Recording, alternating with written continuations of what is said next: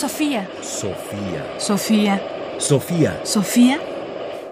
Ráfagas de pensamiento. Ráfagas de pensamiento. Las humanidades mueren recurrentemente. Se nos ha dicho una y otra vez que el humanismo está muerto, que la filosofía está muerta, que todo eso literalmente yace en el cementerio y está pudriéndose lentamente mientras florecen las ciencias duras, las matemáticas, las ingenierías, en fin, que ya huelen feo las humanidades. Pero ¿cuántas veces han muerto las humanidades? Vamos a escuchar ahora el texto de Guillem Martínez en memoria de Alberto Blecua, quien murió apenas en enero de este año.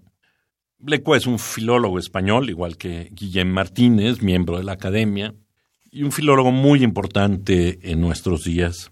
Y es interesante ver cómo se aprovecha esto para una defensa de las humanidades. Escuchemos. La filología, el humanismo, no es más ni menos que la búsqueda del sentido de las cosas, una manera de observar buscando el sentido detrás de lo observado. Por eso mismo es inquietante la muerte de las humanidades.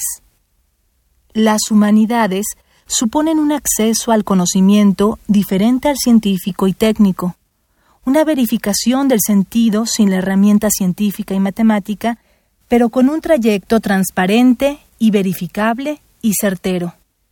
Suponen un conocimiento que puede aportar la certera comprensión de la esencia humana.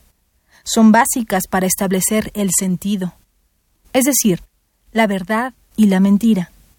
Siempre que las humanidades han muerto, han sido asesinadas, y ha supuesto varias generaciones reconstruirlas en otro punto. Y en ese ínterin, la confusión entre verdad y mentira ha sido la norma, con gran goleada de la mentira. Guilhem Martínez In Memoriam Alberto Blecua y el sentido de las cosas, lo que nos enseñaba nos hacía mejores publicado en la revista Contexto y Acción número 257, 21 de febrero de 2020, disponible en www.ctxt.es.